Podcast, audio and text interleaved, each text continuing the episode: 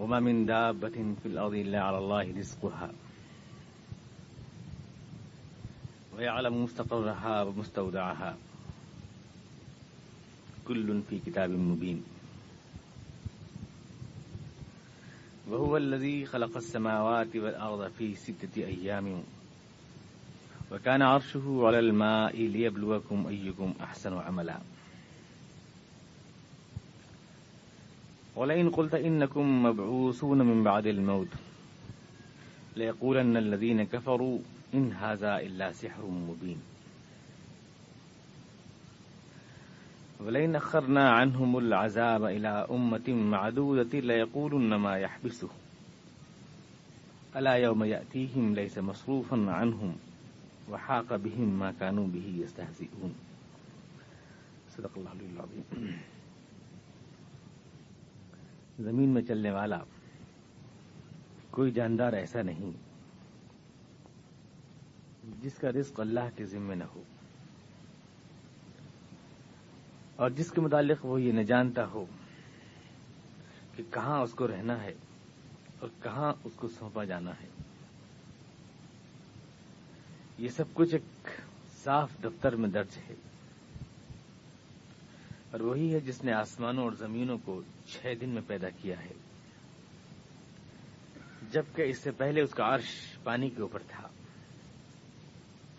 اور یہ اس لیے تاکہ تم کو آزما کر دیکھے کہ تم میں کون بہتر عمل کرنے والا ہے۔ اب اگر اے رسول تم یوں کہتے ہو کہ اے لوگوں تم مرنے کے بعد دوبارہ اٹھائے جاؤ گے، تو یہ جھٹلانے والے یوں کہنے لگتے ہیں کہ یہ تو محض الفاظ کی کھلی جادوگری ہے۔ اور اگر ہم ایک خاص مدت تک ان کو سزا سے بچائے رکھتے ہیں، تو یوں کہتے ہیں کہ آخر خدا نے عذاب کیوں روک رکھا ہے؟ لیکن سنو کہ جس روز سزا کا وقت آ گیا، تو وہ کسی کے پھیرے نہ پھر سکے گا۔ اور وہی چیز ان کو آ گھیرے گی جس کا آج وہ مذاق اڑا رہے ہیں۔ وما من دابت فی الارض الا اللہ رزقها. زمین میں کوئی جاندار ایسا نہیں جس کا رزق اللہ کے ذمے نہ ہو۔ پچھلی آیتوں میں سورہ ہود کی ابتدائی آیات کی تفسیر آپ نے سنی تھی۔ اس صورت کا مرکزی مضمون ہے یہ کہ انسان کو اپنے اعمال کی جزا اور سزا کے لیے ایک روز اٹھنا ہے۔ اور اللہ کے سامنے جواب دینا ہے۔ اور اس کے لیے ضروری ہے کہ جو ذات حساب لے، وہ مکمل علیم اور خبیر ہو۔ یہ بات ہے جو اس پوری صورت میں کہی گئی ہے۔ چونکہ دنیا میں انسان اچھائی بھی کرتے ہیں، برائی بھی کرتے ہیں، اور چونکہ دنیا میں انسانوں کو پیدا کرنے والی کوئی نہ کوئی ذات ہے، جس نے انسان کی ہر شے کا خیال رکھا ہے۔ یہاں تک کہ دل کتنی بار دھڑکنا چاہیے اور خون کتنا گردش کرنا چاہیے، اس سب کا حساب اس کے پاس ہے۔ تو یہ ممکن نہیں ہے کہ اس ذات نے اتنا بے تعلق ہو انسان سے کہ وہ یہ نہ دیکھے کہ ان میں سے کون اچھے عمل کر رہا ہے اور کون خراب عمل کر رہا ہے۔ تو چونکہ وہ حکیم ہے، اس لیے اس روز کو آنا چاہیے اور چونکہ وہ خبیر ہے، اس لیے اس کے آنے میں کوئی وہ بھی نہیں ہے کہ انہیں وہ حساب نہیں کر سکتا، وہ خبردار ہے، ہر چیز کو جانتا ہے۔ حکیم ہے، اس کی حکمت کا تقاضا ہے کہ وہ دن آئے۔ اور خبیر ہے یعنی واقف احوال ہے، اور ہر چیز کا وہ حساب لے سکتا ہے۔ تو یہ پہلی آیت تھی مل لدن حکیم خبیر۔ علی کتاب حکیمت آیات فصلت مل لدن حکیم خبیر۔ اس کے علم محیط کا بیان تھا پچھلی آیت میں کہ جب وہ اپنا سینہ موڑتے ہیں یا چادر لپیٹ کر تیری باتوں کو چلے جاتے ہیں اٹھ کر تو اللہ وہ سب کچھ جانتا ہے جو وہ زبان پہ لاتے ہیں وہ بھی جو ان کے دل میں گزرتا ہے۔ یہ اللہ کا علم ہے، مکمل علم، اللہ کسی چیز سے بے خبر نہیں ہے، اس سے کوئی کہاں چھپ سکتا ہے۔ اس کے اوپر بات ختم ہوئی تھی۔ یہاں اسی بات کو مزید تفصیل کے ساتھ، اللہ تعالیٰ ان آیات کے اندر مزید دلائل کے ساتھ بیان فرما رہا ہے۔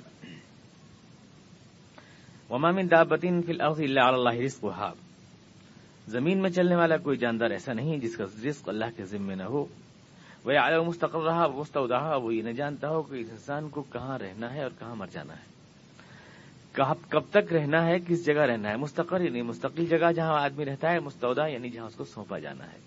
یہ امانت اللہ کے حوالے کی جانی ہے۔ مستعودہ کہتے ہیں امانت خانے کو، جہاں کوئی چیز سونپی جائے۔ تو اللہ تعالیٰ جانتا ہے، تو اس کا علم مکمل ہے۔ ہر شے کو اس کے مناسب رزق میں پہنچا رہا ہے۔ کیسا رزق چاہیے؟ چڑیا کو کیسا اس کا ہاضمہ ہے؟ ہاتھی کا کیسا ہاضمہ ہے؟ انسان کا کیسا ہاضمہ ہے؟ ہر ایک کو اس کے مناسب رزق میں پہنچا رہا ہے۔ بچہ پیدا ہوتا ہے، اس کا ہضم کمزور ہوتا ہے، وہ ٹھوس غذا کو ہضم نہیں کر سکتا۔ اس وقت اس کو ہلکی غذا چاہیے۔ اس کے لیے ویسی ہی غذا کا انتظام فرماتا ہے۔ ماں کے سینے میں جو دودھ ملتا ہے، تمام میڈیکل رپورٹس بتاتی ہیں، سب سے زیادہ مناسب بچے کے لیے وہی ہوتا ہے، جو اس وقت خدا اس کے لیے پیدا کرتا ہے۔ اور دودھ بھی شروع میں اسٹارٹ میں جو اس کو بچے کو پہلی ڈوز دی جاتی ہے جو ماں کے دودھ کی گاڑھی ڈوز ہوتی ہے، وہ اس کے لیے بہت مست ہوتی ہے، بہت ضروری ہوتی ہے۔ تو کس وقت کس کو کیا غذا دینی چاہیے اور کیا اس کو روزی پہنچنی چاہیے، اللہ تعالیٰ جانتا ہے۔ کو اور یہ کہ یہ کہاں تک، کب تک ملنی چاہیے اور کب بند ہو جانی چاہیے، یہ بھی اللہ جانتا ہے۔ کب زندہ رہنا ہے، کب تک کب تک مر جانا ہے۔ یہ سب اللہ تعالیٰ جانتا ہے۔ تو ظاہر ہے کہ یہ اس کے علم محیط کا سوال ہے کہ دنیا میں چڑیاں ہیں، جانور ہیں شاد العرض ہیں، درندے ہیں، چرندے ہیں، پرندے ہیں انسان ہے۔ ہر ایک کی غذائیں الگ ہیں، ہر ایک کی روزی الگ ہے، لیکن ہر ایک کو برابر سپلائی ہو رہی ہے۔ اس کے مطابق، ایک سے آپ چڑیا گھر میں چلے جائیں، دہلی کی چڑیا گھر میں، شیر ہیں مگرے ہیں اس کے اندر، لومڑیاں ہیں اس کے اندر، جرافے ہیں زیبرے ہیں، سب ہیں، ہر ایک کی الگ غذا ہے، ہر ایک الگ غذا کھاتا ہے۔ ان کو پورا اسٹاف گورنمنٹ نے رکھا ہے، لاکھوں روپے کی سیلری ہر مہینے دی جاتی ہے۔ ہر ایک کو پہنچانا ہے، شیر کو اس کی غذا، بھیڑیے کو اس کی غذا پہنچانا ہے۔ ایک آفت ہے پورے اسٹاف میں۔ اب پوری کائنات کو جو خداوت خدوس جو ایک سمندر کی گہرائیوں میں جو شہ ہے، اور جو پہاڑ کی اونچائیوں میں گفاؤں میں چھپا ہے، وہاں اس کا رزق پہنچ رہا ہے، یہاں اس کا رزق پہنچ رہا ہے۔ سمندر کی گہرائیوں کے اندر۔ یہ اللہ کے علم کامل کا ثبوت نہیں تو پھر اور کیا ہے؟ تو جس کو اتنا علم ہے اپنی مخلوقات کا، کیا وہ یہ نہیں جانتا کہ اس کی کائنات میں خیر اور شر جو لوگ کر رہے ہیں، کون اچھا کر رہا ہے اور کون برا کر رہا ہے؟ کیا وہ اس بات کو نہیں جانتا؟ جو سب کو رزق دیتا ہے۔ پہلی بات تو یہ اللہ تعالیٰ نے فرمائی۔ دوسری بات یہ کہ جو رزق دیتا ہے، اللہ اللہ نے اپنے ذمے رکھا ہے، اللہ اللہ اللہ عربی میں آتا ہے، ذمے کو بیان کرنے کے لیے رزق اپنے ذمے رکھا ہے۔ یعنی اس نے انسان کو یا کسی بھی شے کو صرف پیدا کر کے چھوڑ نہیں دیا ہے، بلکہ روزی کا انتظام بھی کیا ہے۔ اس کے لیے روزی کا انتظام بھی کیا ہے۔ اللہ اپنے اوپر رکھا ہے یعنی کہ خالی وہ خالق کائنات ہے۔ اور اس نے انتظام نہیں کیا ہے، اس نے انتظام بھی کیا ہے، ہر ایک کا اپنے اوپر۔ جو پیدا کرنے والا ہے، وہی انتظام کرنے والا بھی ہے، روزی کا۔ جس کا مطلب یہ کہ خالق اور منتظم یہ سب ایک ہی ذات ہے۔ اور جس نے ہر شے کا انتظام کیا ہے، ظاہر بات ہے، اس نے انسان کے لیے ہدایت، ضلالت، خیر و شر کا بھی انتظام کیا ہے، سچائی اور جھوٹ بتانے کا بھی انتظام کیا ہے۔ تو اس نے اپنے اوپر رکھا ہے اللہ اللہ رسک اس کی ذمہ داری کو اپنے اوپر رکھا ہے۔ صرف پیدا کرنا اس کی ذمہ داری نہیں ہے، بلکہ جتنی بھی پیدا ہوتی ہے، نسل انسانی، اس کو، اس کی ضرورت کے مطابق غذا پہنچانا بھی اس کی ذمہ داری ہے۔ اللہ اللہ رسک اس نے اپنے ذمہ رکھا ہے رزق۔ فیملی پلاننگ کے جو لوگ قائل ہیں، وہ یہ کہتے ہیں کہ صاحب، پیدا کرنا تو اللہ تعالی کی ذمہ داری ہے، لیکن کیا کھائے، کتنا کھائے، یہ حساب لگانا ہماری ذمہ داری ہے۔ یعنی یہ حساب ہم لگائیں گے۔ پیدا تو اللہ میاں کر رہا ہے، بہت آبادی بڑھتی جا رہی ہے، اور اگر ہم روک ٹوک نہیں کریں گے آبادی کو، تو رسک کو ہے کہ ہم پرووائڈ کرتے ہیں، ہم فراہم کرتے ہیں، تو سب گڑبڑ ہو جائے گی۔ لہذا پیدا کرنے میں تو اللہ تعالیٰ کا حساب کتاب چلتا ہے، لیکن اس کو ہمیں کنٹرول کرنا چاہیے تاکہ جتنے روزی کے وسائل ہیں وہ آبادی کے مطابق رہیں۔ یہ ایک فلسفہ ہے۔ اسلام کے اوپر الزام یہ ہے کہ اسلام فیملی پلاننگ کا قائل کیوں نہیں ہے، آبادی کو کنٹرول کرنے کا قائل کیوں نہیں ہے۔ اللہ تعالیٰ تو پیدا کیے ہی چلا جائے گا، وہ تو خالق ہے، وہ پیدا کیے ہی چلا جائے گا۔ کہاں تک تم کنٹرول کرو گے؟ آبادی بڑھے گی تو کہاں سے کہاں سے کھلاؤ گے؟ کہاں سے پلاؤ گے اس کو؟ کتنا کہاں سے کھلاؤ گے، پلاؤ گے؟ ایمرجنسی میں ہمارے والد صاحب بھی جیل گئے تھے، میں بھی جیل گیا تھا۔ تو جیلر صاحب نے سوال کیا، جب اس پہ لکھا گیا اس کو یعنی جو بنتا ہے مجرم کے لیے، کارڈ جو بنتا ہے، تو اس کے اوپر شادی شدہ ہے کہ نہیں بچے ہیں تو کتنے تو بچے لکھے تو بچے اچھے خاص ہیں تو وہ جیلر صاحب کہنے لگے کہ مولانا، آپ نے یہ نہیں سوچا کہ اتنے بہت سے بچے ہیں تو ان کے لیے روز رزق کہاں سے آئے گا؟ تو سب نے کہا، جہاں سے بچے آئے ہیں، وہاں سے آئے گا۔ آپ سمجھتے ہیں بچے کہیں اور سے آتے ہیں رسک کہیں اور سے آتا ہے؟ ایسا نہیں ہے۔ جو حساب لگا رہا ہے دنیا میں پیدائش کا، وہی حساب لگا رہا ہے۔ اتنا کہ ان کے لیے کتنا پیدا کرنا ہے۔ ان کے لیے کتنا پیدا کرنا ہے۔ یہ حساب اسی کی ذمہ ہے، کیونکہ اس نے اپنے ذمہ رکھا ہے۔ اب دیکھیں کہ ایک عجیب بات ہے۔ اللہ نے شاہ فرمایا وخلق ناکم ازواجا ہم نے تم سب کو جوڑا جوڑا بنا کر کے پیدا کیا ہے۔ یہ ایک ثبوت ہے اللہ کے حساب کا۔ دنیا کے کسی بھی ملک کا آپ گوشوارا اٹھا کر دیکھ لیں۔ اس میں جتنی عورتیں ہوتی ہیں، اتنے مرد ہوتے ہیں۔ سو مرد جی مردم شمالی کا فرق ہو سکتا ہے، لیکن سو مردوں کے لیے کہیں ننانوے عورتیں ہیں، کہیں چھیانوے ہیں، کہیں ستانوے، بس اتنا ہی ہے۔ لیکن لڑتے بھیڑتے ہوتے ہیں۔ کسی ملک کی اگر ساٹھ کروڑ آبادی ہے تو تیس کروڑ عورتیں، تیس کروڑ مرد ہوتے ہیں۔ یہ جوڑا جوڑا کا حساب کون لگاتا ہے؟ برابر کا؟ ایسا کیوں نہیں ہوتا کہ پچاس کروڑ عورتیں ہو جائیں، دس کروڑ مرد رہ جائیں، یا پچاس کروڑ مرد ہو جائیں، دس کروڑ عورتیں ہو جائیں؟ یہ بالکل ایکوریٹ حساب کون لگا رہا ہے؟ جو حساب لگا رہا ہے، اس جوڑوں جوڑوں کا کیا وہ رسک کا حساب نہیں لگا رہا ہے، روزی کا حساب نہیں لگا رہا ہے؟ اب مالتھوس صاحب ہیں جو کہ بہت بڑے فیملی پلاننگ کے مفکر کہے جاتے ہیں، مالتھوس۔ ان کی ایک تھیوری ہے، مالتھوس تھیوری اس کو کہا جاتا ہے۔ وہ یہ کہتے ہیں کہ آبادی میں جو اضافہ ہوتا ہے، وہ ارتھمیٹیکل نہیں ہوتا۔ اب آبادی میں اضافہ جو ہوتا ہے یعنی حسابی اضافہ نہیں یعنی ایک، دو، تین، چار، پانچ، ایک اضافہ تو یہ ہوتا ہے۔ کہ ایک، دو دو کا دو ہوا، پھر دو سے تین ہوا، پھر تین سے چار ہوا، چار سے پانچ ہوا۔ آبادی کا اضافہ ایسا نہیں آبادی کا اضافہ ملٹی پلائی ہوتا ہے یعنی دو دو سے چار چار سے آٹھ آٹھ سے سولہ سولہ سے بتیس۔ اور یہ بہت خوفناک رفتار ہوتی ہے۔ بتیس بتیس سے چونسٹھ، اور پھر بڑھتا ہے بہت تیزی کے ساتھ آبادی۔ تو اگر آبادی کے اضافے کو ہم اس طرح سے بڑھنے کی اجازت دیں گے، تو بہت جلد آدمی پہ آدمی کھڑا ہو جائے گا دنیا میں۔ آدمی پہ آدمی کھڑا ہو جائے گا۔ اگر ہم نے اس کو کنٹرول نہیں کیا تو کھائے گا کیا؟ پھر رسک تو ہے نہیں تو آدمی خود ہی کو کھائے گا۔ یہ کہتے ہیں اس لیے فوراً کنٹرول کرنا چاہیے کہ نہیں تو آدمی پہ آدمی کھڑا ہو جائے گا بےچارے بڑی فکر ہے۔ اچھا اب یہ دیکھیں کہ دنیا میں خالی آدمی تو نہیں رہتا۔ دنیا میں جھینگر، کتے، لومڑیاں، شیر، درندے، پرندے یعنی کیا کیا رہتا ہے؟ ہاتھی، گھوڑے، اونٹ، گدھے، سب رہتے ہیں۔ سارے رہتے ہیں سڑک پہ، سڑک پر جو کتے گھوم رہے ہیں، ان کی آبادی کا اضافہ تو آٹومیٹکلی ہوتا ہے۔ وہ بھی دو، چار اور آٹھ سو کر کے بڑھتے ہیں۔ اور صاحب جنا والے لومڑیاں ہیں، گیدڑ ہیں، ہزاروں قسم کے حشرات الارض ہیں، وہ سب بھی تو ایسے ہی بڑھتے ہیں۔ ان کی تو کوئی بھی نظبندی نہیں کر رہا ہے۔ ان کو تو بڑھنے کا پورا حق ہے۔ وہ جتنا چاہے اضافہ کرے کتے پہ کتا کھڑا ہو جائے۔ کہ کوئی پوچھنے والا نہیں مالتو صاحب سے۔ اس دنیا میں اس بےچارے انسان نے قصور کیا ہے، جس کے لیے کائنات بنائی گئی، اس کی تو نسبندی کر گھر میں ڈال دو، یہ تو بڑھے نہیں۔ اور باقی شیر، گھوڑے، گدھے، خچر، گدھے، سب بڑھتے چلے جائیں۔ یہاں تک کہ دنیا میں یہ ایک ایک اوپر کھڑے ہو جائے اور آدمی دیکھے کہ بھائی، یہاں تو یہ کھڑے ہیں، میں کہاں پہ کھڑا ہوں جا کے؟ ان کے لیے بھی کریں۔ اگر آپ کو کرنی ہے تو ان کا بھی کوئی انتظام کریں۔ انہیں تو بڑھنے کا پورا حق دے رہے ہیں۔ اور انسان کو نہیں حق دے رہے۔ جو انسان حاکم ہے کائنات کا، محکوم تو بڑھ جائیں۔ جانور تو جتنے چاہے بڑھے سب۔ سانپ، بچھو، کسی کے لیے کوئی کنٹرول نہیں، کسی کی نظربندی نہیں ہو رہی ہے۔ سب بڑھیں جی بھر کے بڑھیں۔ انسان نہ بڑھنے پائے۔ اور پھر یہ کہ کتنا دلچسپ بات ہے، یہ حسابی فارمولا اگر مان لیا جائے مالتھو صاحب کا، تو آج اب سے ہزاروں برس پہلے آدمی آدمی کھڑا ہو گیا ہوتا۔ دنیا نے کب سے چل رہی ہے؟ لیکن آج تک تو کھڑا ہوا نہیں، آدمی پہ آدمی اس کا مطلب یہ ہے، آپ کا حساب غلط ہے۔ اللہ تبارک و تعالیٰ پوری تاریخ میں ہم نظر ڈالتے ہیں۔ جنگ ہے، موت ہے، وبائیں ہیں، حادثات ہیں، یہ خود آپس میں کنٹرول کرتے رہتے ہیں۔ انسان کی آبادی کو۔ اور پھر ایک خاص سطح پر لمٹ جا کر انسان کی آبادی اپنے آپ گھٹنا شروع ہو جاتی ہے۔ یعنی صلاحیت تولید جو ہے، بڑھنے کی، مرد میں جو صلاحیت ہے، آبادی بڑھانے کی، وہ کم ہوتی چلی جاتی ہے۔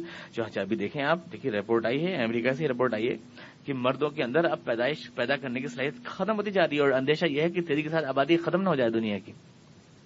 یعنی جو ان کے اندر پیداواری صلاحیت تھی وہ کمزور ہو رہی ہے، تو یہ تو خدا کا قانون ہے، خدا خود ایک خاص سطح پر جا کر کنٹرول کر لیتا ہے اس کو۔ اب کہتے ہیں کہ صاحب دیکھیے، وسائل محدود ہیں، آپ دیکھیے گیہوں تو اتنا ہی اگے گا، زمین میں لمٹ تو اتنی ہی ہے۔ اور آپ پیٹ بڑھائے چلے جا رہے ہو، کھانے والے تو وسائل تو کم ہو جائیں گے، حصے دار بڑھ جائیں گے جب۔ جب حصے دار بڑھ جائیں گے تو وسائل کم ہو جائیں گے شارٹیج ہو جائے گی۔ اور یہ پتا نہیں کہ اللہ تعالیٰ دنیا میں جو انسان کو پیدا کرتا ہے، رزق اس سے اپنے ذمہ لیا ہے اللہ رزق کو پیٹ ہی نہیں پیدا کرتا ہے آدمی کو۔ ایک خالی پیٹ دے کے نہیں بھیجتا ہے، ایک دماغ اور دو ہاتھ بھی دے کے بھیجتا ہے ساتھ میں، ہر ایک کو۔ اور یہ دو ہاتھ اور یہ دماغ اس کے پیٹ سے زیادہ وسائل پیدا کر کے دیتے ہیں اس کو۔ اس لیے دنیا میں انسان کتنی تیزی سے بڑھا لیکن اس سے زیادہ وسائل بڑھ رہے ہیں۔ وسائل اس سے تیزی سے زیادہ بڑھ رہے ہیں۔ یہ ہمارے سامنے کا مشاہدہ ہے۔ جب انڈیا آزاد ہوا انیس سو سینتالیس کے اندر، تو جہاں پر جو گیہوں کا پروڈکشن تھا، آج اس سے دس گنا پروڈکشن ہے۔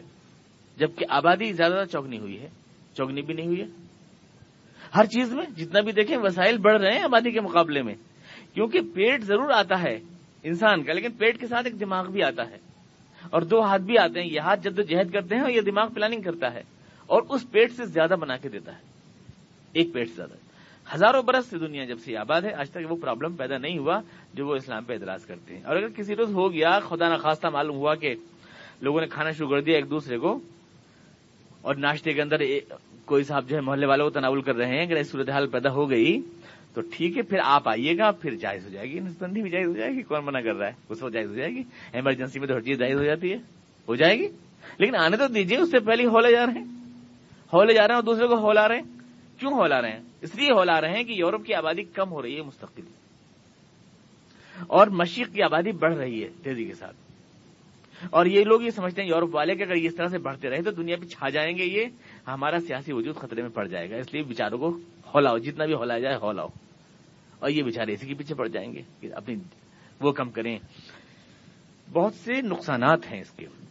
اللہ کی رزاقیت پر ایمان آدمی کا کمزور ہوتا ہے۔ اولاد ہوتی ہے گھر میں بچے ہوتے ہیں تو میاں بیوی کا تعلق ایک روحانی تعلق بن جاتا ہے دونوں مل کے بچوں کو پالتے ہیں تو ایک ان میں مدت پیدا ہوتی ہے۔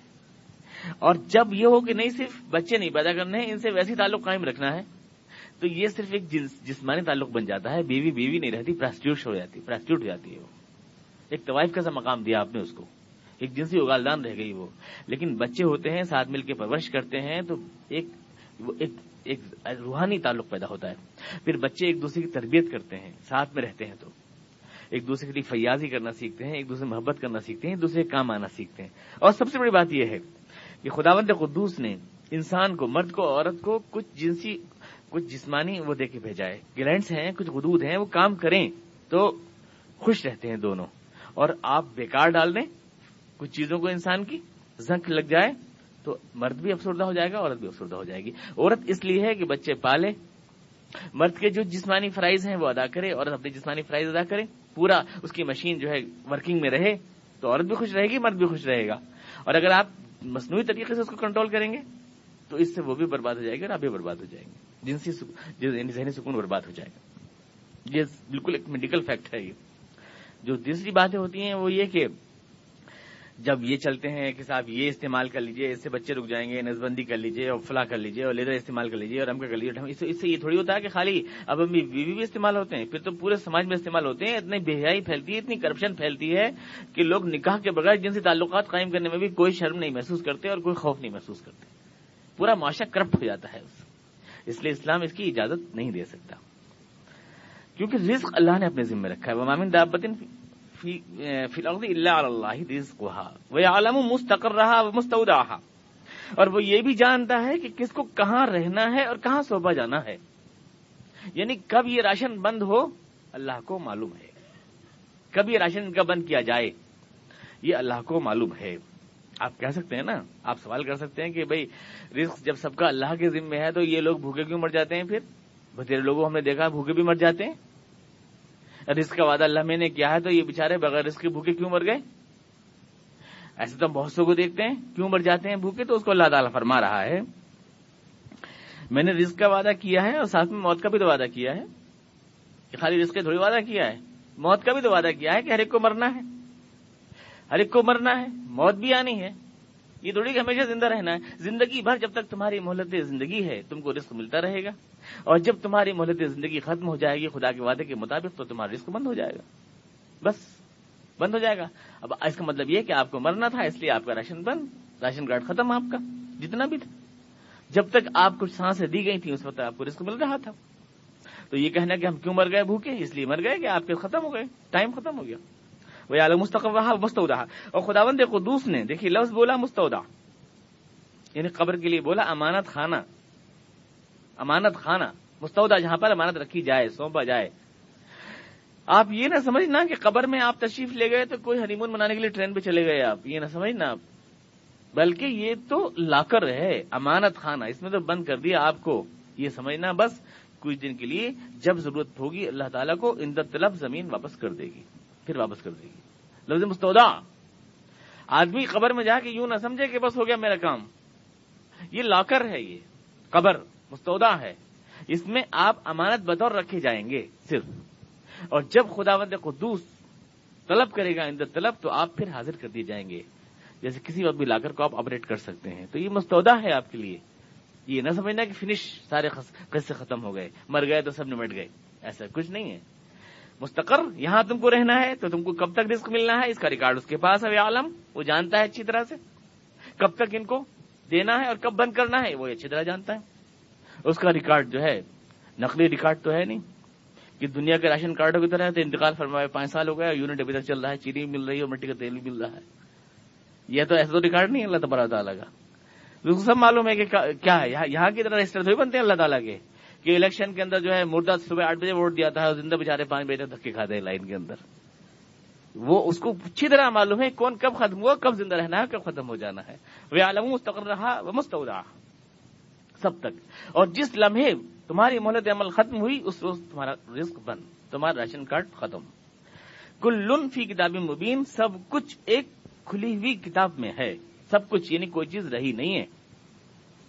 انٹری سے ایک سارے، ارے بھائی یہ انٹری رہ گئی، کاغذ مس ہو گیا تھا، اس لیے یہ رہ گئے چڑھنے سے۔ کوئی بات نہیں، کوئی بات نہیں، وہ بیک ڈیٹ میں چڑھا لیں گے۔ یہ نہیں اللہ کے یہاں کل ہر ایک چیز درج ہے انٹری ہے، اور فی کتاب مبین ایک کھلی ہوئی کتاب میں ہے، جس میں کوئی انٹری مس نہیں ہوتی، کھلی ہوئی کتاب۔ آپ کے معلوم کہ انٹری ڈھونڈے ڈھونڈے ڈھونڈ ارے صاحب، وہ بارش کے بنے بھیگے، سمجھ بھی نہیں آ رہے انٹری کیا ہے۔ ایسا نہیں ہے۔ مبین کلیئر ہے بالکل، کمپیوٹر بٹن دبایا، سارا تمہارا ریکارڈ سامنے۔ ہر چیز ہے اور کوئی چیز مس ہونے والی نہیں ہے۔ کل سب کچھ ہے اور فی کتابی مبین ایک مبین یعنی ایسی چیز جو ہر بٹن دبا دے، سب کچھ تمہارا کلیئر کر دے، مبین۔ ہر چیز ظاہر ہے، ظاہر ہو جائے فوراً۔ کوئی چیز غائب ہونے والی نہیں، کوئی تمہارا ریکارڈ کوئی الماری کے پیچھے رجسٹر پھینک دیتے ہیں، ایسا کچھ نہیں ہونے والا۔ وہاں وہاں سب کچھ پورا کا پورا تمہارا حساب کتاب موجود ہے اور مانگنے پر ہر وقت حاضر ہے۔ کل فی کتاب مبین۔ یہ ہے اس کے علم محیط کا حال، اللہ تبار تعالیٰ کے۔ اس سے کون چھپ سکتا ہے؟ اور کون جو ہے اللہ تبار تعالیٰ کے مقابلے میں؟ یہ کہ خیر اور شر کے میں نیک اور اور بد کا جو ہے اللہ سے چھپا کے لے جاؤں، یہ کس کا حوصلہ ہے؟ اس کا تو ایسا علم محیط ہے، جزائے اعمال میں نے آپ سے عرض کیا اس کا بنیادی موضوع ہے۔ بہو الدی خلقت سماوات فی ستتی ایامن اسی نے پیدا کیا ہے زمین اور آسمان کو چھ دن میں۔ اللہ تعالی نے زمین آسمان کو جس نے پیدا کیا ہے، پہلی بار وہ دوبارہ بھی پیدا کر سکتا ہے۔ کہ پیدا اسی نے تو کیا ہے، کوئی اور تو نہیں ہے۔ جو قیامت لانے کا وعدہ کر رہا ہے، یہ وہ ہے جس نے پہلی بار پیدا کیا ہے۔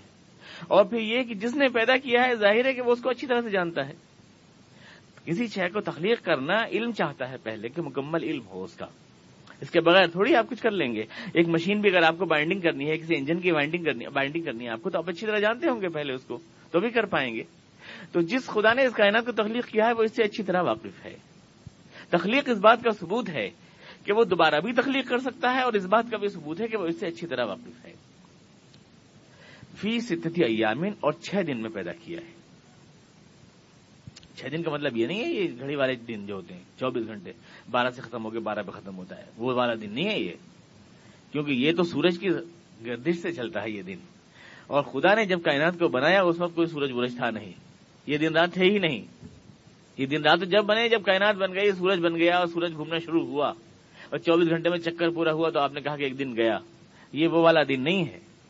خداوند قدوس جو دن کہتا ہے، قرآن کریم میں وہ اسٹیج اور دور کے معنی میں بولتا ہے۔ دیکھیے، تذکیر بھی ایام اللہ، قرآن کریم کی ایک اصطلاح ہے، تذکیر بھی ایام اللہ۔ اللہ کے دنوں کی یاد۔ تو اللہ کے دن کون سے ہیں؟ یہ قوم آد پہ عذاب آئے، قوم سمود پہ عذاب آئے، برسوں برسوں میں آئے، لیکن ان کو یوم کہا جاتا ہے ایام اللہ، ان کو یوم کہا جاتا ہے۔ برسوں میں ہوئے وہ واقعات، قومیں تباہ ہوئی اٹھی برسوں کے واقعات، لیکن یوم، دن کہا گیا ان کو۔ تو دن کا مطلب ہے، اور ویسے بھی اللہ نے فرمایا، ان یومن عند ربک کا الفی صنعتی میں تعودون تمہارے ہزار برس خدا کے ایک دن کے برابر نہیں ہوتے، ایک دن جیسے ہوتے۔ یعنی خدا کے ہاں جو مدت عمل ہے اور خدا کے ہاں جو دن اور رات کا دن کا جو تصور ہے وہ یہ نہیں ہے تمہارا ہے۔ تو چھ دن کا مطلب ہے چھ اسٹیج۔ اسٹیج بائی اسٹیج کائنات کو بنایا گیا۔ اسٹیج بائی اسٹیج بنایا گیا۔ پانی سے تخلیق کیا گیا۔ تورات کے اور بائبل کے پورے بیانات کے مطابق چھ اسٹیجز میں بنایا گیا۔ کیوں؟ اللہ تعالیٰ تو ایک کن سے پیدا کر سکتا تھا سب کچھ؟ یہ چھ اسٹیج بنانے کی کیا ضرورت تھی؟ کس لیے ضرورت تھی؟ چھ اسٹیجز میں کیوں بنایا اللہ تعالیٰ نے؟ اب بائبل والے تو یہ کہتے ہیں کہ اللہ تعالیٰ نے جمعہ، سنیچر، اتوار، پیر، منگل، بدھ اور جمعرات چھ دن میں تو دنیا کو بنایا اور سنیچر کے دن آرام فرمایا۔ اس لیے وہ آرام کا دن ہے اور عبادت کا دن ہے۔ یوم السبت جو ہے۔ اور کرسچنس ہمارے کہتے ہیں کہ سنڈے کے دن آرام فرمایا۔ لہٰذا وہ اس کے لیے ان کے لیو ڈے ہوگا اور چھٹی کا دن ہوا، آرام کا دن ہوا، چونکہ اللہ نے بھی اس دن آرام فرمایا تھا۔ لیکن میں نے آپ سے ارض کیا، یہاں دن نہیں ہے۔ سن اور منتھ ہے ہی نہیں۔ اس وقت جو سنڈے اور منڈے ہوتے اس وقت۔ یہ ہے اسٹیجز خدا نے اسٹیجز میں بنایا اور اس لیے، حالانکہ چاہتا تھا وہ ایک حکم کن سے بھی پیدا کر سکتا تھا۔ لیکن اس لیے کہ یہ معلوم ہو کہ کائنات کوئی ایک ایکسیڈنٹ نہیں ہے، ایک دھماکہ نہیں، ایک دم بن گئی۔ یہ ایک پروگرام کے تحت، ایک منصوبے کے تحت بنائی گئی ہے ترتیب اور حکمت کے ساتھ۔ ایک منصوبہ، ایک پلان بنا کر، پلان بنا کر برپا کی گئی ہے۔ جیسے آج کل کے لوگ کہتے ہیں کہ بگ بینگ کے نتیجے میں ایک دھماکے کے نتیجے بن گئی کائنات۔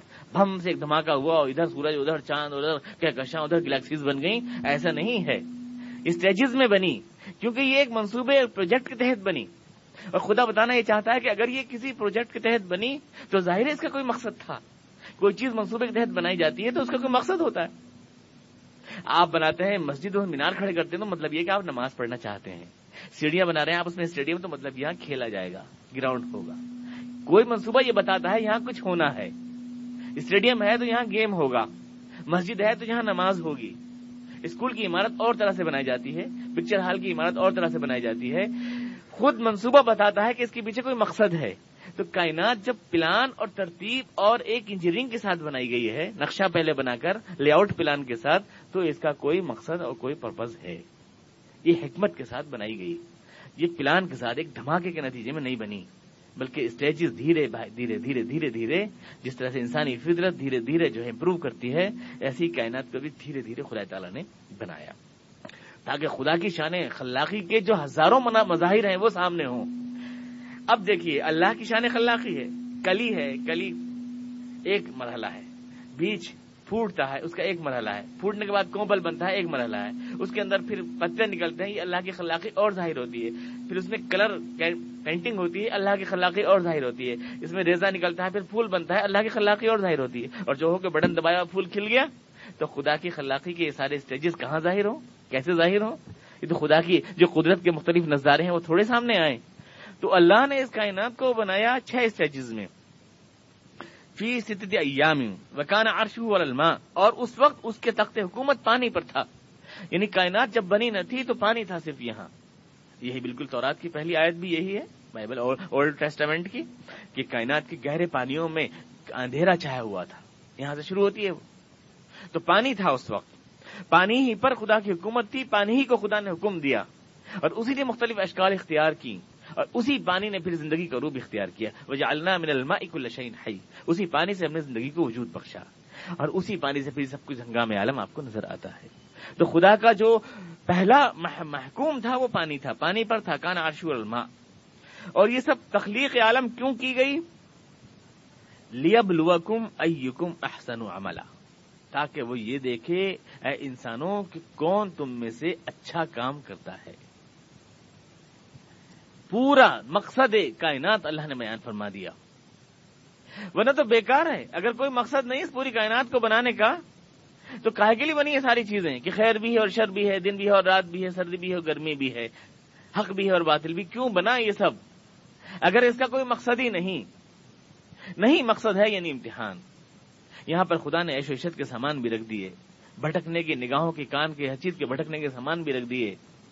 اور دل کو مضبوط مستحکم کرنے کے لیے نفس اور ضمیر بھی عطا کر دیا اور آپ کو امتحان کے عالم میں ڈال دیا۔ اگر یہ مقصد نہ ہوتا تو کائنات کو بنانے کا کوئی فائدہ ہی نہیں تھا۔ کیوں بنایا آخر؟ بلاؤ جی۔ اس لیے بنایا گیا کہ ابس نہیں ہے خدا وند قدوس۔ وما سماعت اور وما بین ہوما باطلا۔ ہم نے جو کائنات کو بنایا ماکنہ لائبین ہم نے کوئی کھیل نہیں کیا ہے، بلکہ ایک ایک مقصد کے لیے بنایا ہے۔ کوئی کھیل نہیں ہے یہ۔ جب ہمارے برادر نے وطن کہتے ہیں کہ یہ بھگوان کی لیلا ہے، کوئی لیلا ویلا نہیں ہو رہی ہے، کوئی نام لیلا نہیں ہے یہ۔ یہ ایک پروجیکٹ ہے، منصوبہ، ایک مقصد سے بنائی گئی ہے کائنات کو۔ بنایا گیا؟ کیوں؟ تاکہ تمہیں آزمائے، تمہاری آزمائش ہو۔ یہاں سب کچھ رکھ دیا۔ فتنا یعنی حسن بھی رکھ دیا فتنا تراش، خواتین بھی رکھ دی دیکھی اور آپ کا دل بھٹکے۔ سب کچھ رکھ دیا۔ اور اس کے بعد آپ سے کہہ دیا، آنکھوں کو جھکا کے رکھیے۔ آپ کا امتحان ہوتا کہ اس کے بغیر امتحان کیسے ہوتا؟ امتحان نہیں ہوتا۔ تو کائنات کو بنانے کا مقصد ہے امتحان۔ اور یہاں بہت سے لوگ اللہ کی رضا پانے کے لیے کائنات کو چھوڑ کے بھاگ جاتے ہیں۔ امتحان امتحان دینا نہیں چاہتے۔ لیا بلوا کم ایوکم احسن عملہ تاکہ دیکھے کہ تم میں سے اچھا کام کون کرتا ہے۔ اب آپ سمجھے کہ اس میں کتنا اہم مقام اللہ تعالیٰ نے آپ کو دے دیا۔ انسان گویا مقصد قرار پایا کائنات کا۔ انسان نے تو پایا۔ یہ ہاتھی، گھوڑے، چاند، ستارے، آسمان، سب کچھ کیوں؟ تاکہ یہ دیکھے کہ تم میں سے کون اچھا کام کرتا ہے۔ گویا انسان ہوا مقصد وجود۔ انسان ہی تو ہوا انسان کی خاطر بنا۔ سب کچھ۔ زمین، سمندر، پہاڑ، دریا، سب کچھ، تاکہ یوں دیکھے کہ تم میں سے کون آدمی اچھا کام کرتا ہے۔ آدمی کی خاطر سارا ہنگامہ ہے۔ ہے گرمی آدم سے، ہنگامہ عالم گرم۔ اور آدمی بھی کون؟ ایوکم احسن و عملہ، جو سب سے، یہ ایک پوائنٹ کی بات ہے، آپ غور کریں اگر آپ کون آدمی؟ کس کے لیے بنا یہ سارا؟ ایوکم احسن و عملہ جو سب سے اچھے کام کرنے والا ہے۔ دیکھیں کون ہے وہ؟ تو گویا انسان بھی نہیں، بلکہ صرف انسان متقی، اس کے لیے کائنات ہے۔ دیکھا جائے تو صرف مرد مومن کے لیے ہے یہ کائنات۔ کیونکہ آسن عملہ وہی تو ہے۔ اس کے لیے کائنات تخلیق ہوئی۔ کیوں بنی؟ لیبلوکم ایوکم احسن و عملہ دیکھنا چاہتا ہے کون تم میں سے احسن العمل ہے۔ تو مرد مومن کی میراث ہے یہ پوری کائنات۔ اور اگر آپ اور گہرائی میں جائیں تو مرد مومن میں بھی سب سے احسن العمل کون ہے؟ حضور اقدس علیہ تسلیم تو آپ کائنات نہیں، تو حاصل کائنات تو یقیناً ہے۔ اس لیے کہ جب مرد مومن کی میراث ہوئی کائنات اور مرد مومن میں بھی رسول اقدس علیہ تسلیم جو ہے سب سے احسن عمل ہے۔ تو آپ ہوئے حاصل کائنات، سب سے بڑے، سب سے بڑھ کر، سب سے پہلے۔ اور پھر ایک بات اور غور کریں آپ کہ قرآن کریم بول رہا ہے احسن عمل، اکثر عملہ نہیں کہہ رہا ہے۔ یہ دیکھے کہ تم میں زیادہ عمل کرنے والا کون ہے؟ یہ نہیں۔ اچھا عمل کرنے والا کون ہے؟ احسن، ایکم احسن و عملہ یعنی ایکم اکثر و عملہ نہیں کہہ رہا اللہ تعالیٰ کہ زیادہ عمل کرنے والا تم میں کون ہے؟ نہیں اچھا عمل کرنے والا کون ہے؟ یعنی خدا کو آپ کی کوانٹٹی نہیں چاہیے کوالٹی چاہیے۔ اکثر نہیں، بلکہ آسن چاہیے۔ بہت نہیں، بلکہ اچھا چاہیے۔ سو دفعہ سبحان اللہ نہیں چاہیے، ایک دفعہ چاہیے، مگر دل سے چاہیے۔ ایک دفعہ چاہیے۔ سو دفعہ پڑھ جانے سبحان اللہ سبحان اللہ، دل میں کچھ بھی نہیں ہے۔ وہ نہیں چاہیے، اکثر عملہ نہیں چاہیے۔ ایک دفعہ دل سے، اے اللہ، تو پاک ہے، تو سب سے بڑا ہے، یہ چاہیے اس کو۔ کیونکہ اس کو آسن عملہ چاہیے، اکثر عملہ نہیں چاہیے۔ اس کو کیفیت چاہیے، کمیت نہیں چاہیے۔ اس کو معیار چاہیے، مقدار نہیں چاہیے۔ اللہ تبار تعالیٰ، مقدار نہیں چاہیے۔ کہ گن رہا ہے وہاں پر کوئی اس کے حساب سے نہیں ہو رہا ہے وہاں پر۔ کوئی یونٹ نہیں بن رہا ہے کہ ایک یونٹ پہ ایک کلو ملے گی، لہٰذا سو دفعہ پڑو گے تو سو مل، آپ کو اتنا ملے گا۔ وہاں پر دل کی کیفیت دیکھتا ہے اللہ تبا تعالیٰ۔ گنتی نہیں دیکھتا ہے۔ ایکم احسن و عملہ اکثر و عملہ نہیں ہے۔ کون بہتر عمل کرتا ہے وہ یہ دیکھنا چاہتا ہے۔ یہ ہے مقصد حیات۔ بولا ان قلتا انکم مبعوثون من بعد الموت۔ یہ ہے، اللہ نے پوری بات کہی۔ کہا وہ اتنا عالم ہے، سب چیز جانتا ہے، سب چیز سے باخبر ہے۔ زمین و آسمان کو اس نے چھ دن میں پیدا کیا ہے تاکہ دیکھے کہ تم میں کون اچھے عمل کرنے والا ہے۔ سب کچھ۔ پورا یہ سارا ہنگامہ بتا رہا ہے کہ یہ سب کچھ فضول نہیں ہے اور تم سب اللہ کی نگاہ میں ہو۔ اور تمہیں اپنے امال کا حساب دینے کے لیے بہرحال اس زندگی سے باہر جانے کی ضرورت ہے۔ یہ تو سب کچھ کلیئر ہے۔ کیونکہ امتحان یہاں نہیں ہوگا، یہ تو یہاں پر جو ہے رزلٹ نہیں سنایا جائے گا، یہ تو امتحان کا پیریڈ ہے۔ لہذا رزلٹ سنانے کے لیے آپ کو ایک اور ٹائم چاہیے۔ یہ دنیا کی زندگی جو آپ گزار رہے ہیں تو امتحان کا ٹائم ہے۔ ایگزامیشن ٹائم اس میں رزلٹ نہیں سنائے گا اللہ۔ یہ جب ختم ہو جائے گا، تبھی تو سنائے گا رزلٹ۔ لہذا دنیا کی زندگی جب ایگزامیشن ٹائم ہے، تو اپنے آپ ظاہر ہے کہ ہمیں مرنے کے بعد دوبارہ زندہ ہونا ہے۔ اپنے آپ ظاہر ہے، ورنہ رزلٹ کا ٹائم کب آئے گا؟ رزلٹ ڈیٹ کب ہوگی؟ تو مرنے کے بعد ہمیں اپنے آپ ظاہر ہے کہ اٹھنا ہے۔ لیکن یہ معقول بات اے رسول جب تم کہتے ہو، تو دنیا یوں کہتی ہے کہ یہ تو ایک مذاق ہو رہا ہے۔ اس سے معقول بات دنیا میں اور ہو کیا سکتی ہے؟ انسان کی عقل کو اپیل کرتی ہے ولی ان کل تھا لیکن جب تم یوں کہتے ہو ان نقم میں بادل موت کہ تم لوگ، اے لوگوں تم موت کے بعد دوبارہ زندہ کیے جاؤ گے۔ جب یہ بات تم لوگوں سے کہتے ہو الدین کفرو جھٹلانے والے یوں کہتے ہیں، ان ہاضا اللہ سے مبین، کیا الفاظ کی جادوگری ہے؟ یہ کچھ نہیں، الفاظ کی جادوگری ہے۔ ایک کھلا ہوا جادو۔ دل پہ ایسا موہ دیتے ہیں، ایسا بھٹکا دیتے ہیں۔ کچھ اٹھنا اٹھنا نہیں ہے، کوئی حساب کتاب دینا نہیں ہے۔ الفاظ میں پھنسا لیتے ہیں۔ ان اللہ سے یہ تو جادو کرتے ہیں لوگوں کے اوپر۔ جادو یہ تو ہوتا ہے، جو باطل ہوتا ہے، غلط ہوتا ہے، مگر اثر انداز ہوتا ہے۔ جادو، اسی تو کہتے ہیں۔ باطل ہے، غلط ہے مگر مؤثر ہے۔ تو حضور اقدس کی باتیں کہتے تھے غلط ہیں، مگر دل پہ اثر کرتی ہیں، اس لیے کہتے تھے جادو ہیں یہ۔ جادو ہیں انہذا اللہ سے مبین۔ کچھ حقیقت نہیں، الفاظ کے بادشاہ ہیں۔ الفاظ کی جادوگری ہے۔ اس کے علاوہ کچھ بھی نہیں ہے۔ یہ قدیم الزام ہوتا ہے۔ جب کسی حقائق کا مقابلہ کسی سے نہیں ہوتا ہے، تو یوں کہتے ہیں کہ صاحب قدرت کلام ہے بولنے کا ماہر ہیں، بس اور کوئی بات نہیں ہے، ایسی چت کو پٹ پٹ کو چت کر دیتے ہیں۔ ہمیں نہیں کہتے کیا؟ ہم جو سچ اور جھوٹ بات بالکل کلیئر کر دیتے تو کہتے ہیں کچھ نہیں، بولنے کی صلاحیت زیادہ ہے، اندھیرے کو اجالا، اجالے کو اندھیرا کر کے دکھا دیتے ہیں۔ یہ پرانا الزام ہے، پرانا۔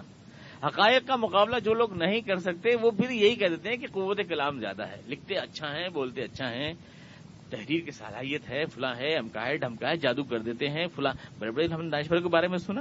ان پہ یہی ہے کہ خدا نے ان کو قوت تحریر ادا فرمائی ہے۔ اس لیے ورنہ جو کچھ بھی کہہ رہے ہیں غلط ہی کہہ رہے ہیں، صحیح تو ہم کہہ رہے ہیں، جو ڈھنگ کی زبان میں کہہ بھی نہیں سکتے، وہ بالکل صحیح کہہ رہے ہیں۔ بات کو کہہ بھی نہیں سکتے، اور جو دوسرا سمجھا رہا ہے اور جس کی بات کا کوئی جواب نہیں، تو وہ اس لیے کہ وہ تو الفاظ کی جادو ہوتی ہے اور کچھ بھی نہیں ہے۔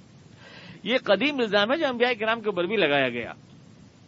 جن کے اندر ہمت نہیں ہوتی حقائق کا یعنی فیس کرنے کی، اور دلائل کا جواب دینے کی، وہ ہمیشہ یہی کہہ کے ٹال جاتے ہیں کہ بھائی بولتے اچھا ہے لکھتے اچھا ہے بس۔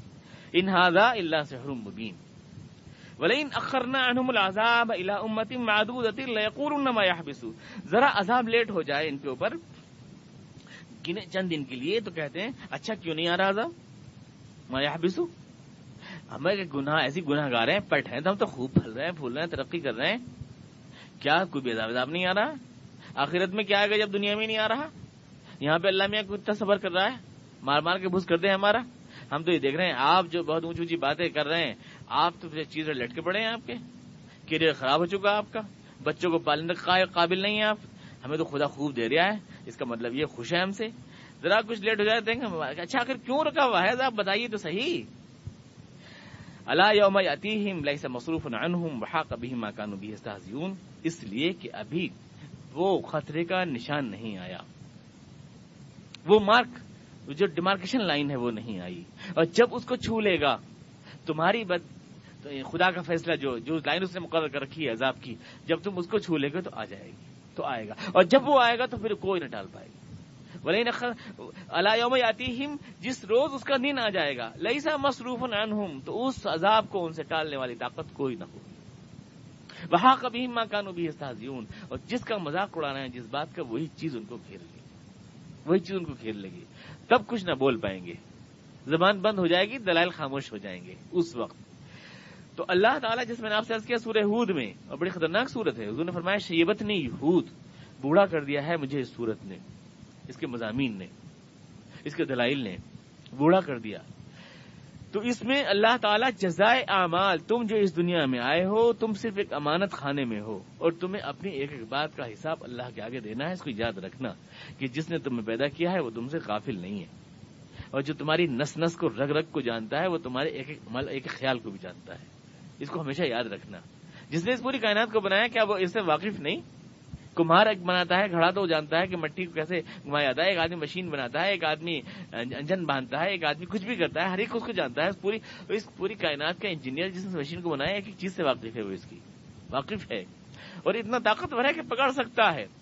جو اس کی پوری سیاروں کو اور ستاروں کو گھما رہا ہے اپنے حکم سے، یہ اربوں ستارے سیارے، ظاہر ہے کہ کتنا طاقتور ہے۔ ایک ٹرنک آپ گھما دیں تو آپ کہتے ہیں آپ بڑے طاقتور ہیں، پوری کائنات جس کے اشارے پہ گھوم رہی ہے، کیا وہ طاقتور نہیں؟ اور جس نے پوری کائنات کو تخلیق کیا ہے، کیا وہ عالم نہیں؟ اور آپ کو نہیں جانتا؟ اور پھر جب جانتا ہے تو کون سی چیز اسے چھپی ہوئی ہے؟ اگر وہ خاموش ہے تو اس لیے کہ یہ عرصے امتحان ہے، جب ٹائم آئے گا تو کوئی نہ روک پائے گا۔ جب اس کا ٹائم آ جائے گا تو پھر آدمی سر پیٹے گا کہ یوم یازو ظالم والا یہ دے یقول یالی تری تخست رسول سبیلا۔ جب وہ دن آئے گا تو لوگ انگلیاں انگلیاں چبا لیں گے اپنی۔ اپنی انگلیاں اور کہیں گے، کاش ہم نے رسول کی بات مان لی ہوتی۔ وہ آزو ظالم والا یہ یقول بھی اتنی تخص تمہار رسول سبیلا کاش میں رسول کی راہ پہ چلا ہوتا۔ اس دن آدمی کو ہوش آئے گا، لیکن اس دن ہوش آنے سے کوئی فائدہ نہیں۔ وہ وقت گزر چکا ہوگا، اس وقت یہ وقت ہے۔ اس وقت آپ سوچ سکتے ہیں، اس وقت خدا تعالیٰ نے وہاں کے سوالات جو آپ سے کی جائیں گے وہ آپ کے سامنے رکھ دیے ہیں۔ پیپر آپ کا ہونے والا ہے یا ہو رہا ہے، پیپر بھی آؤٹ ہے یعنی سوالات آؤٹ ہیں۔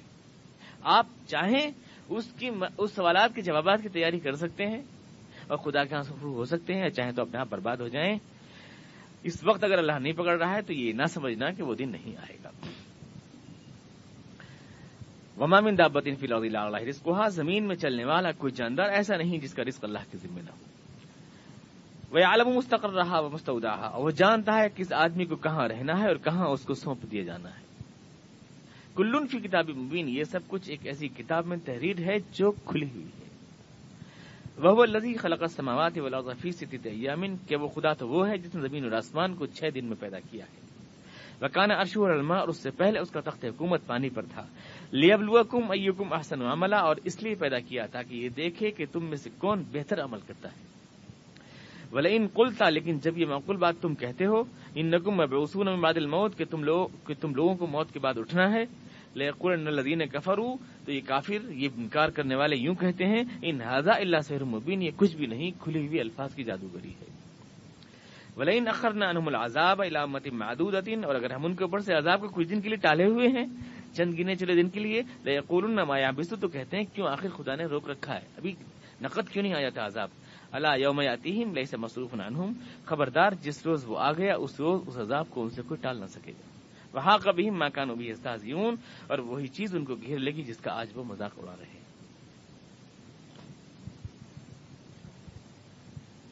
صلی اللہ محمد وعلى ال محمد كما صليت على ابراهيم وعلى ال ابراهيم انك حميد مجيد اللهم بارك على محمد وعلى ال محمد كما باركت على ابراهيم وعلى ال ابراهيم انك حميد مجيد ربنا اننا سبحان ربك رب العزة ما يصفون وسلام على